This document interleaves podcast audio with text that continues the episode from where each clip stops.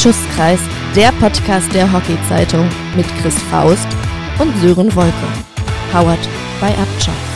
Und damit herzlich willkommen zurück zu einer neuen Ausgabe von Schusskreis. Pause seit dem achtzehnten Juli und da muss ich eigentlich meinen Gesprächspartner und Mitpodcaster Chris Faust fragen, was hast du denn seit dem achtzehnten Juli gemacht, dass wir so lange Pause hatten? Hallo zusammen. Das ist eine Fangfrage, lieber Sören. Äh, ja, es kam zu nichts. Es kam jetzt zu nichts. Wir, jetzt haben wir eine neue Runde und das ist doch gut so.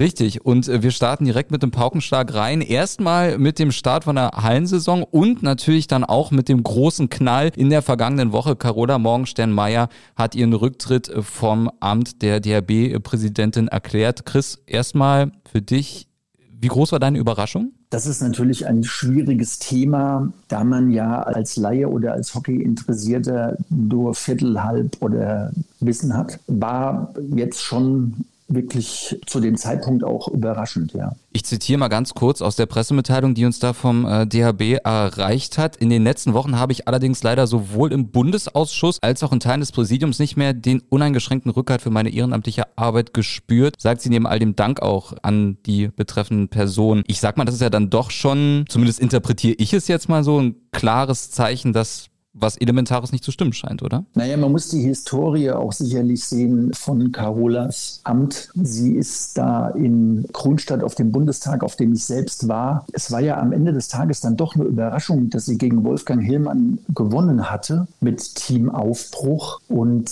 dort wurde in bester FIFA-Manier Gruppen und Stimmungen und Stimmen, also es war ein skurriles Bild, nicht vom Team Aufbruch, sondern so, ich habe das live miterlebt, fand das sehr merkwürdig. Sie hat es dann gewonnen, auch relativ klar. Und es war natürlich nicht so einfach, weil es war ja dann von Anfang an zum Beispiel Hockeyliga und Wolfgang Hillmann war ja im Prinzip ein Guss und Team Aufbruch und Hockeyliga war natürlich, ne, da sind halt Welten aufeinander gestoßen. Und ich denke halt mal, dass speziell dieses Thema mit der Hockeyliga war immer ein großes Streitobjekt. Und am Ende des Tages habe ich auch so ein bisschen das Gefühl, und wenn man eins und eins zusammenzählt, dass Hans-Henning Fastrich auch aus dieser Ecke dann da reingepusht wurde. Ja, aber alles Spekulationen, kann man überhaupt nichts dazu sagen. Fakt ist, da bleibt sicherlich ein Geschmäckle und die Landesfürsten, das ist natürlich auch politisch hochbrisant. Bei der Tagesschau würden wir jetzt sagen, und jetzt hören wir den Kollegen vom Hessischen Rundfunk kommentierend. Wir machen das auch, aber wir hören den Kollegen von der Deutschen Hockey-Zeitung Ulrich Meyer kommentierend. Radio Stuttgart.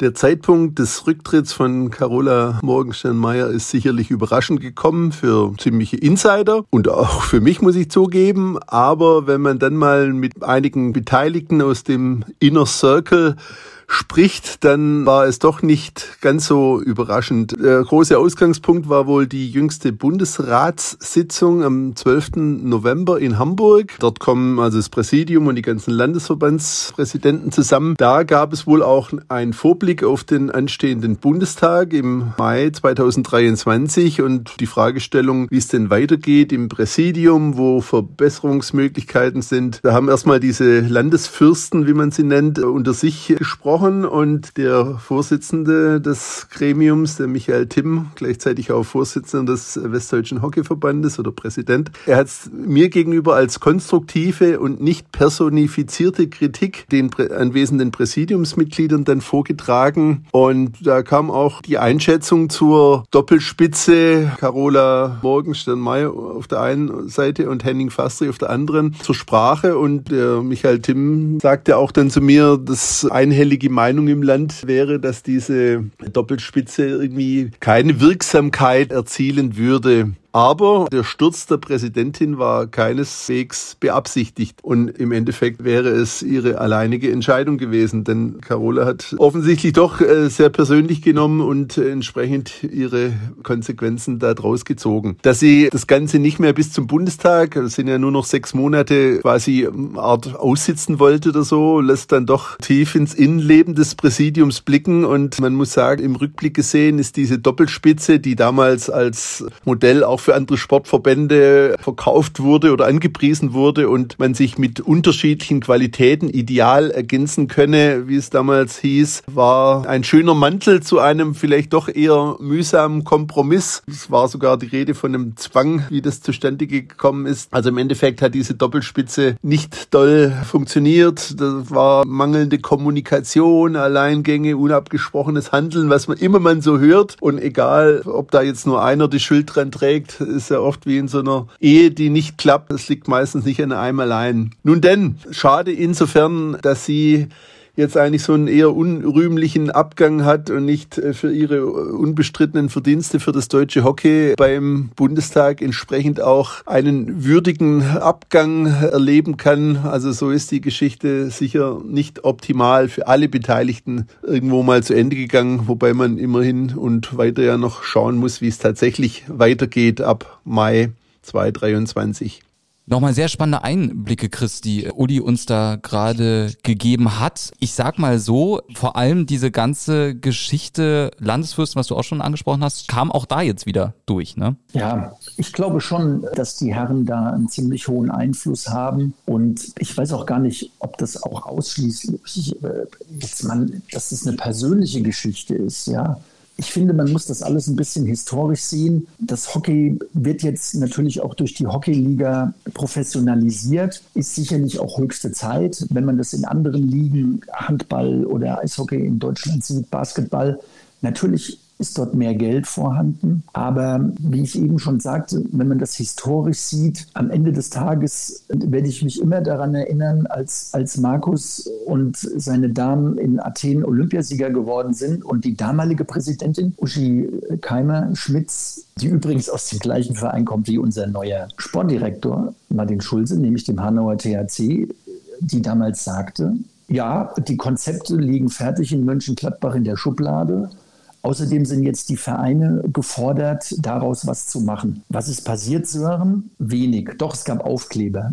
Ich erinnere mich, es gab Aufkleber und Poster. Ich meine, wir waren zwei zu zwei Weltmeister mit den Herren, zwei zu vier Olympiasieger, zwei zu sechs Weltmeister mit, äh, mit den Damen, zwei zu sechs Weltmeister mit den Herren, zwei zu acht Olympiasieger mit den Herren, zwei zu zwölf Olympiasieger mit den Herren, zwei zu sechzehn noch zwei Bronzemedaillen. Egal, ob es Uschi Keimer war, ob es Stefan Abel war, ob es Friese Hillmann war, ob es Carola war. Wir haben es nicht geschafft, in diesen Jahren, wo wir die Top-Nation auf der Welt waren, wie Holland mit Rabobank oder Volvo, Sponsoren zu gewinnen, die uns Jahre oder Jahrzehnte lang begleitet haben und natürlich auch dann Richtung Jugendkonzept und so weiter dort Geld reingepumpt haben. Wenn ich früher an die Schweiz oder an Österreich denke oder an Tschechien, wenn du Jugendnationalmannschaft spielst und fährst weg, musst du Geld dazu zahlen. In Deutschland war es dann irgendwann auch so, dass das U sechzehn, U achtzehn Geld dazu zahlen mussten. Das sind alles so Sachen, das ist sehr, sehr schwierig. Ja, und deswegen, man hat zu wenig Einblick, aber man kann auch Deutschland nicht mit Holland vergleichen. Ja, ich weiß, und was einen Stellenwert Holland äh, Hockey hat und Rabobank natürlich kann man nicht vergleichen, aber trotzdem erfolgreich und stabil ein Verband auf Jahre hinein dahinstellen, geht in meinen Augen anders. Jetzt hast du gerade sehr viele spannende Themen gesagt. Ich würde das jetzt gerne nochmal ganz kurz ordnen. Erstmal sportlicher Niedergang. Also ich meine, wenn du das jetzt mal aufzählst, von zweitausendzwei bis Stand jetzt zweitausendzweiundzwanzig. Ich meine, wir können jetzt Lügen gestraft werden, auch dann im Januar bei der W M in Indien von unseren Hockeyherren. Aber nichtsdestotrotz, das ist ja der Status Quo, der ist ja nicht wegzudiskutieren, dass wir nach Olympiasiegen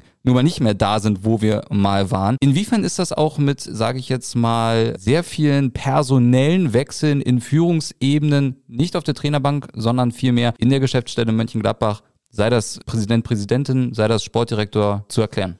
Kann ich jetzt nicht wirklich beurteilen. Ich meine, Heino hat es sehr lange gemacht. Jetzt mit dem Chrissy Menke, okay, er ist nicht der erste Hockeymann, der zum Fußball ist. Und wenn wir ehrlich sind, das hat jeder andere von uns auch gemacht. Bei dem Angebot von Borussia Mönchengladbach kann man schlecht sagen. Also nur die Problematik ist halt auch so, dadurch, dass dem D H B seit vielen Jahren so viel Geld fehlt und sie viel weniger Maßnahmen haben, als zum Beispiel Belgier, als zum Beispiel Holländer, als zum Beispiel Australier oder natürlich das Programm, was England gefahren hat, seit der Vergabe der Olympiade nach London. Man kann es nicht vergleichen und ich glaube, dass die Bundestrainer gerne mehr machen würden. Aber wir haben die Diskrepanz mit der Bundesliga und auch natürlich mit dem Hallenhockey, was andere Länder überhaupt nicht haben. Weil viele Vereine haben sich auch jahrelang über ihre Eintrittseinnahmen aus der Hallenbundesliga finanziert und wollten dann halt auch Topstars sehen. Aber ich verstehe nicht auch den Bundestrainer, der lieber im Januar ins Warme fliegt und spielt eine Testserie gegen Australien. Aber man muss sich das A erstmal leisten können und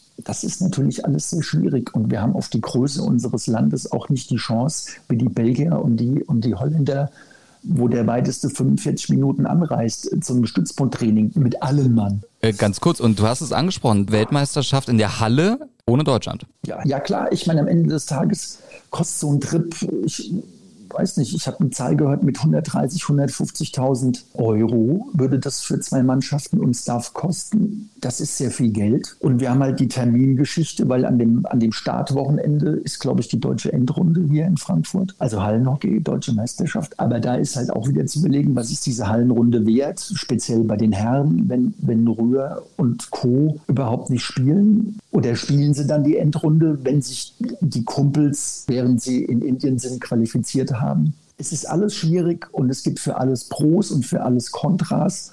Unterm Strich sieht es nicht gut aus, ja, keine Frage. Und die Außenwirkung ist sicherlich auch nicht gut, ja. Kommen wir nochmal ganz kurz zurück zu diesem ganzen Präsidenten, Präsidentinnen-Thema, Chris.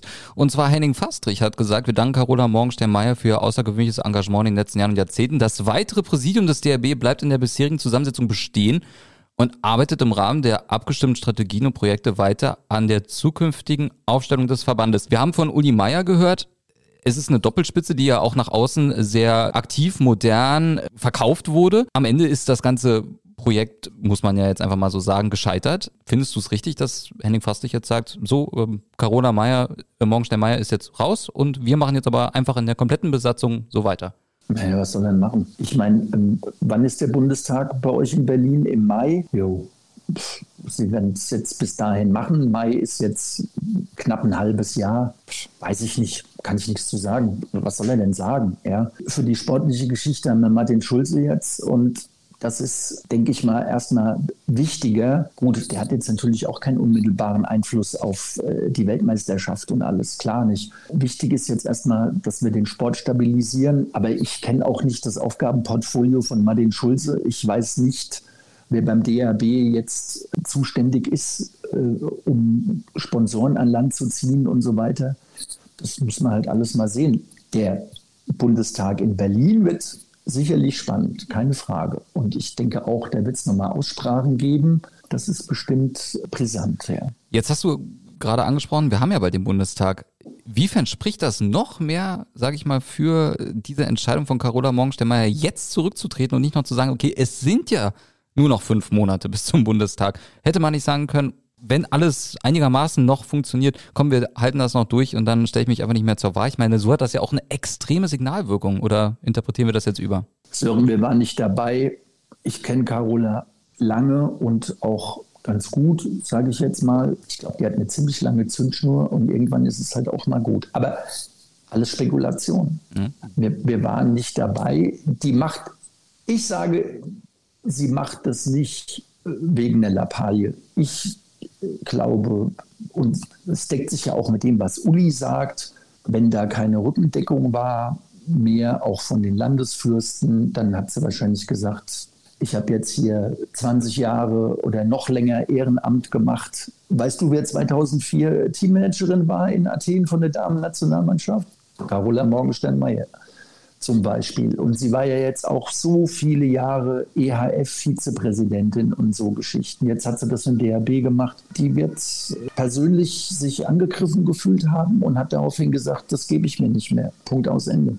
Der D H B also jetzt mit Henning Fastrich an der Spitze zum Jahresende, das auf alle Fälle nochmal zu erwähnen und wir haben jetzt so viel drüber gesprochen. Feldhockey-WM in Indien mit Schusskreis als Podcast seid ihr da natürlich dann auch immer auf dem Laufenden. Übrigens am vierzehnten Januar geht's los, Deutschland gegen Japan. Ich hoffe ganz stark, dass unsere Hockeyspieler es besser machen als unsere Fußballer, aber ich bin da mal verhalten optimistisch. Wir werden es erleben, Sören. Ja, wir werden es erleben und äh, wir wollen natürlich auch jetzt aber die Zeit nutzen, bevor wir uns wieder aufs Feld konzentrieren, die schöne kurze Zeit in der Halle natürlich auch entsprechend zu würdigen. Chris, äh, warst du eigentlich eher immer der Feldhockeyspieler oder eher der Hallenhockeyspieler? Oder hast du gesagt, ich nehme es, wie es kommt? Im August hatte ich immer Bock auf Halle und äh, im Januar konnte ich nicht drauf warten, wieder raus. Ich habe Halle sehr gemocht, was sicherlich auch mit den sogenannten kleinen Nationen zu tun hatte, die ich lang betreut habe, weil es war einfacher, zehn Gute zu finden als zwanzig Gute, die international wettbewerbsfähig waren. Deswegen, mir schleicht ja immer so ein Hallending nach. Aber ich mag beides. Wir schauen jetzt erstmal auf die Bundesliga. Die ist am vergangenen Wochenende losgegangen, Chris. Und aus äh, Ostgruppensicht müssen wir direkt erstmal drüber reden. Mittelschwere Sensation. Der Berliner H C lässt direkt mal Punkte liegen bei den Damen. Ähm, und verliert das Spiel gegen die Zehlendorfer Wespen. Was denkst du im Osten? Glaubst du, der Berliner H C schafft es, glaube ich, das erste Mal seit ich weiß nicht wie vielen Jahren nicht den Gruppensieg zu erringen? Das kann natürlich passieren. Es kommt aufs Rückspiel logischerweise an und am Ende des Tages auch aufs Torverhältnis. Aber es ist natürlich insofern schwierig, dadurch, dass Stapi bei den Westen spielen und aufgrund von Stapis Netzwerk noch eins, zwei, die zu den Westen sind, die früher natürlich blind zum B H C gegangen wären und meines Wissens beim, bei den B H C-Damen auch nicht die Feldkombo komplett spielt. Also nur mal als Anekdote, die haben auf dem Feld Alster geschlagen. Das machst du auch nicht an jedem Tag. Da musst du schon eine gute Truppe haben. Ja, dann passiert es mal. Und ich meine, ein Spiel in der Halle zu verlieren und sieben fünf, meine Güte. Das ist wie beim Tennis das verflixte siebte Spiel. Ja, das geht paff, paff und dann ist es weg. Ist noch nichts entschieden. Ja, also da sind wir gespannt. Das könnte auf alle Fälle aber mal spannend werden in der Ostgruppe, wer sich da am Ende durchsetzt und das so wichtige Heimrecht im Viertelfinale gegen Süd zwei sichert. Und wenn wir schon über den Süden sprechen, Chris, dann das ist ja jetzt auch eher deine Staffel, sage ich mal. Süden. Süd ist meine Staffel. Ja, Süd ist deine Staffel. Mannheimer H C zwei Spiele, sechs Punkte. Freudenheimer H C zwei Spiele, sechs Punkte. Krass, ähm, gell? Ja. Ich sag mal, Freudenheim für dich wirklich Viertelfinalkandidat. Ich meine, da sind noch München, T S V Mannheim, äh, die sind alle auch noch mit dabei. Ja, nach zwei Spielen kann man jetzt nicht viel sagen, aber Freudenheim ist wirklich furios gestartet. T S V muss man mal gucken. Die hatten ein bisschen Pech auch da im ersten, im zweiten Spiel. Also wir reden nochmal über Hallenhockey. Äh, lassen wir die Halbserie rumgehen. In, sicherlich mit, mit M H C auf eins gehen, aber für den zweiten, für den zweiten Platz sehe ich schon zwei, drei Teams. M S C, die müssen sich jetzt auch erstmal eingrooven. Die haben einen neuen Coach. Da muss man mal schauen und ja, werden wir mal gucken. Wärst du im Westen dabei, wenn ich sage, so wie Düsseldorf und Köln jetzt auf den Plätzen eins und zwei nach zwei Spielen stehen, wird es auch am Ende in die Viertelfinals gehen? Ja, da denke ich, das ist keine echte Überraschung. Ich meine, die Damen haben ja den Vorteil gegenüber den Herren, dass die eigentlich die ganze Runde voll spielen können, außer die, die sich eine Pause nehmen. Aber nach dem sicherlich intensiven Jahr, aber im Westen denke ich, da müsste schon viel passieren, dass das nicht so ausgeht. Ja. Und im Norden müssen wir über ein echt, echt, ja, wie soll ich das sagen? Sensation ist vielleicht ein bisschen zu hoch gegriffen, aber über einen bärenstarken Aufsteiger, nämlich den Bremer H C. Trainer weg, der ist zum D H B gegangen mit Martin Schulze, neuen Trainer geholt aus Berlin mit Sportskamerad Keller und direkt... Und keinen schlechten. Und keinen schlechten, das will ich auch meinen. Und nach zwei Spielen steht man mit vier Punkten da und äh, schlägt dann am vergangenen Wochenende S B gegen H T H C drei drei. Und dann gewinnt man zu Hause mit fünf drei gegen Alster. Also ich sag mal, das ist mal direkt ein richtig, richtig äh, fettes Brett von der Truppe um Neutrainer Florian Keller. Hallenhockey, Wundertüte. Hast einen guten Tag, hast einen schlechten Tag. Es gibt sowas wie Schiedsrichter, es gibt eine blöde Ecke, paff und das Ding ist weg. So ist es halt. Wem für dich Viertelfinalkandidat in der ganzen Riege der starken Hamburger Teams? Ist natürlich, muss man gucken, was Florida macht. Sicherlich ein alter Cowboy und mit allen Wassern gewaschen. Ja, ist auf jeden Fall, die haben nichts zu verlieren. Und guck dir U H C an oder so. Der Glanz ist auch ein bisschen dahin. Ja, da ist jetzt mittlerweile Sophie Storms aus der Schweiz, der Topstar, die sicherlich ein, ein unfassbar gutes Mädchen ist. Aber wenn man bedenkt, was beim U A C früher eine Ansammlung von, von Top-Spielerinnen war, es hat sich auch alles. Guck dir U A C Herren an. Au, au, au. Da ist auch und genau, Jackson, ja. Das nehme ich jetzt direkt mal als Überleitung zu den Herren. U H C Herren, zwei Spiele, Torverhältnis von neun zu sechzehn, null Punkte. Platz fünf, Platz sechs Braunschweig, äh, zwei Spiele, Torverhältnis zehn zu siebenundzwanzig, auch null Punkte. Machst du dir Sorgen um U H C? Nein, ich mache mir keine Sorgen um U H C. Ich meine natürlich auf den ersten Blick, U H C verliert zu Hause gegen D T V Hannover. Wow. Auf der anderen Seite musst du mal gucken, D T V Hannover hat ein paar ganz gute Leute geholt und die A-Kader-Spieler fehlen den U H C-Herren. Und dann sind sie nur noch eine Mittelklasse-Bundesliga-Mannschaft und puff. Aber das bei, bei Spielern, ich möchte das nur nochmal, ich gucke gerade in den Spielbericht rein von U H C gegen D T V, ich gucke nochmal auf den U H C-Kader. Michel Struthoff, Tino Teschke, Julius Schmid, Henry Schmid, Philipp Schmid, Benedikt Schwartaub, Moritz Brettschneider im, im, im Kasten. Ich sag mal, das ist ja jetzt... Ist keine Kacktruppe. Ne? Nee, das meine ich, ja. Und die gehen da am Ende mit zwei zu sechs äh, gegen D T V runter. Ja, aber... Sören, ich habe es schon dreimal jetzt gesagt, Hallenhockey ist schnell, Hallenhockey, sowas kann immer mal passieren. Ist einfach so. Der arme Benne sitzt da draußen und läuft ihm wie trockenen Sand durch die Hände, aber so ist es halt manchmal. Ja. Wer sich dagegen äh, freuen darf, ist Darren Cheeseman als neuer Trainer bei den B H C-Herren. Äh, Gruppe Ost, ähm, Torverhältnis von einunddreißig zu fünf nach zwei Spielen. Wir haben schon oft über B H C-Dominanz gesprochen, aber das scheint ja dieses Jahr... nochmal neue Maßstäbe anzunehmen. Ja gut, und sie sind nicht komplett, ne?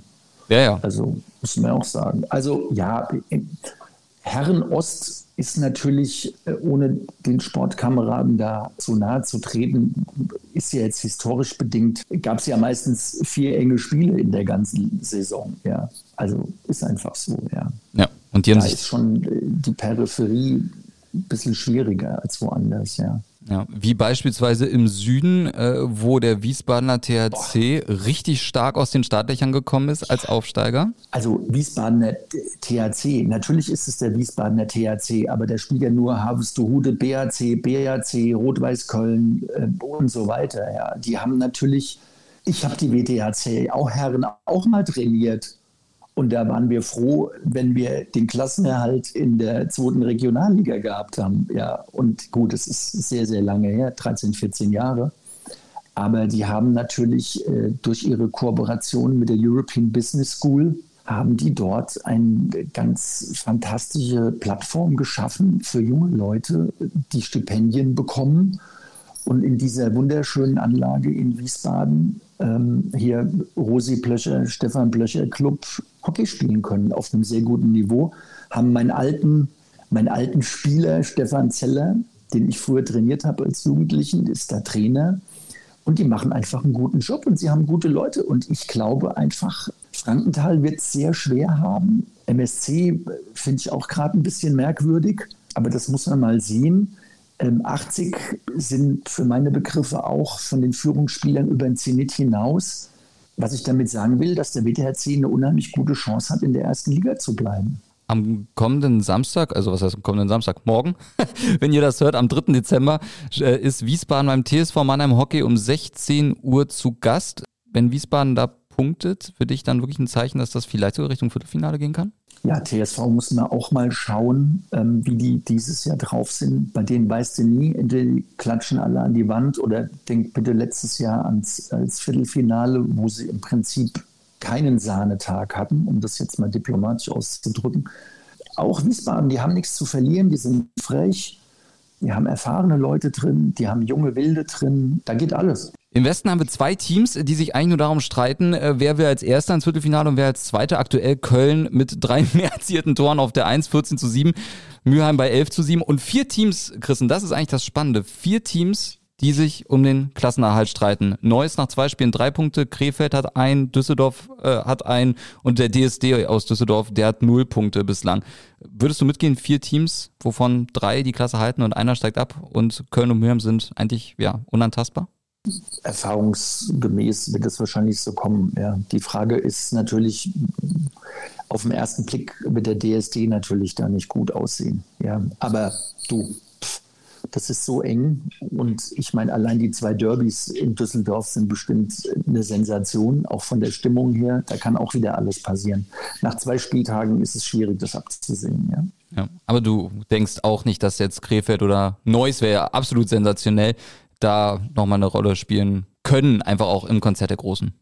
Stand jetzt wahrscheinlich eher nicht, und die, die zwei äh, Klassiker werden es unter sich ausmachen, ja. Ja.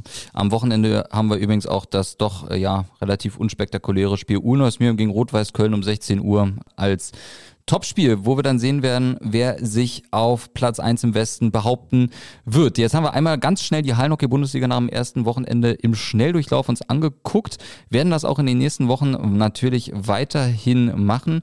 Schusskreis äh, wird jetzt wieder regelmäßig erscheinen, äh, euer Hockey-Lieblingspodcast, würde ich zumindest ganz stark hoffen. Und Chris, du als erfahrener und auch, kann man so sagen, sehr erfolgreicher internationaler Hallenhockey-Trainer, freust dich wahrscheinlich auch schon auf die Hallenhockey-E M. Ja, ich bin gespannt. Ich werde es hier aus der Ferne äh, beobachten. Und ähm, es sind zwei wirklich interessante Turniere, Damen und Herren. Ich glaube auch, dass es in Hamburg ganz gut angenommen wird. Und es hat natürlich jetzt im Damenbereich, die Danas sind ja ziemlich gut vertreten, ja. Ähm, natürlich geht es bei der Veranstaltung auch um die Verabschiedung, die gebührende Verabschiedung von der äh, Familie Hauke. Ähm, interessant wird sicherlich der Auftritt von den Ukraine-Damen sein, die ja jetzt seit Monaten von der, da ist sie mal, die Hockeyfamilie, wirklich gepusht wird und unterstützt wird. Äh, die waren auch in Mannheim ein paar Wochen, da habe ich sie erlebt, und ich kenne die natürlich seit vielen, vielen Jahren, weil wir immer gegen die gespielt haben, noch, keine Ahnung, in Wien, dann mit den Tschechen und auch ähm, mit den Schweizerinnen oder mit den Österreicherinnen. Ähm, interessantes Turnier, und bei den Herren bin ich natürlich auch aus all der Verbundenheit gespannt, was die äh, österreichischen Herren machen, natürlich auch, was die österreichischen Damen machen. Spielen ja auch drei Hamburgerinnen mit, und ich glaube, die österreichischen Herren sind nur Hamburger. Also fast, ich glaube, neun oder zehn. Wahnsinn. Weil bei Polo spielen ja jetzt so viele, und bei Harmsdude auch, aber die haben auch alle nochmal eins, zwei dazugenommen. Und der großartige Fabian Unterkircher spielt ja jetzt bei Polo, der sonst jetzt in Den Bosch spielt auf dem Feld. Ähm, großartiger, spektakulärer Spieler. Ja, es wird interessant. Ich bin auf die deutschen Herren gespannt. Was Rein, alte holländische Hallengott, ähm, da auf die ähm, Platte bringt, wird ein sehr schönes Turnier, denke ich, ja. Und Favorit, ja, frag mich nicht. Ich glaube, die Danas sind ziemlich vorne dabei. Bei den Holländern weißt du nie, ähm, die haben auch immer sehr gute Damen. Ukraine halte ich auch für einen Halbfinal-Aspirant. Meine sehr geliebten Tschechen sind immer gut dabei, haben ja in, in Minsk bei der letzten Euro die Deutschen im, im Shootout geschlagen und haben die Bronzemedaille geholt. Ja, und bei den Herren müsste wahrscheinlich das Endspiel Deutschland-Österreich sein. Wir sind auf alle Fälle gespannt. Wir halten euch auch auf dem Laufenden. Das war's jetzt mit der Comeback-Episode von Schusskreis mit dem ja mittlerweile ja bekannten Duo Chris Faust und Sören Wolke. Chris, vielen Dank für deine Zeit, für deine Expertise, wie immer. Und äh, dann hören wir uns nächste Woche wieder mit einer neuen Ausgabe. Sören, danke. Es war eine Ehre. Ne? Wir wünschen euch ein schönes Wochenende oder einen schönen Start in die Woche, wann auch immer ihr uns hört. Und dann bis nächste Woche. Macht's gut, tschüss und ciao aus Berlin.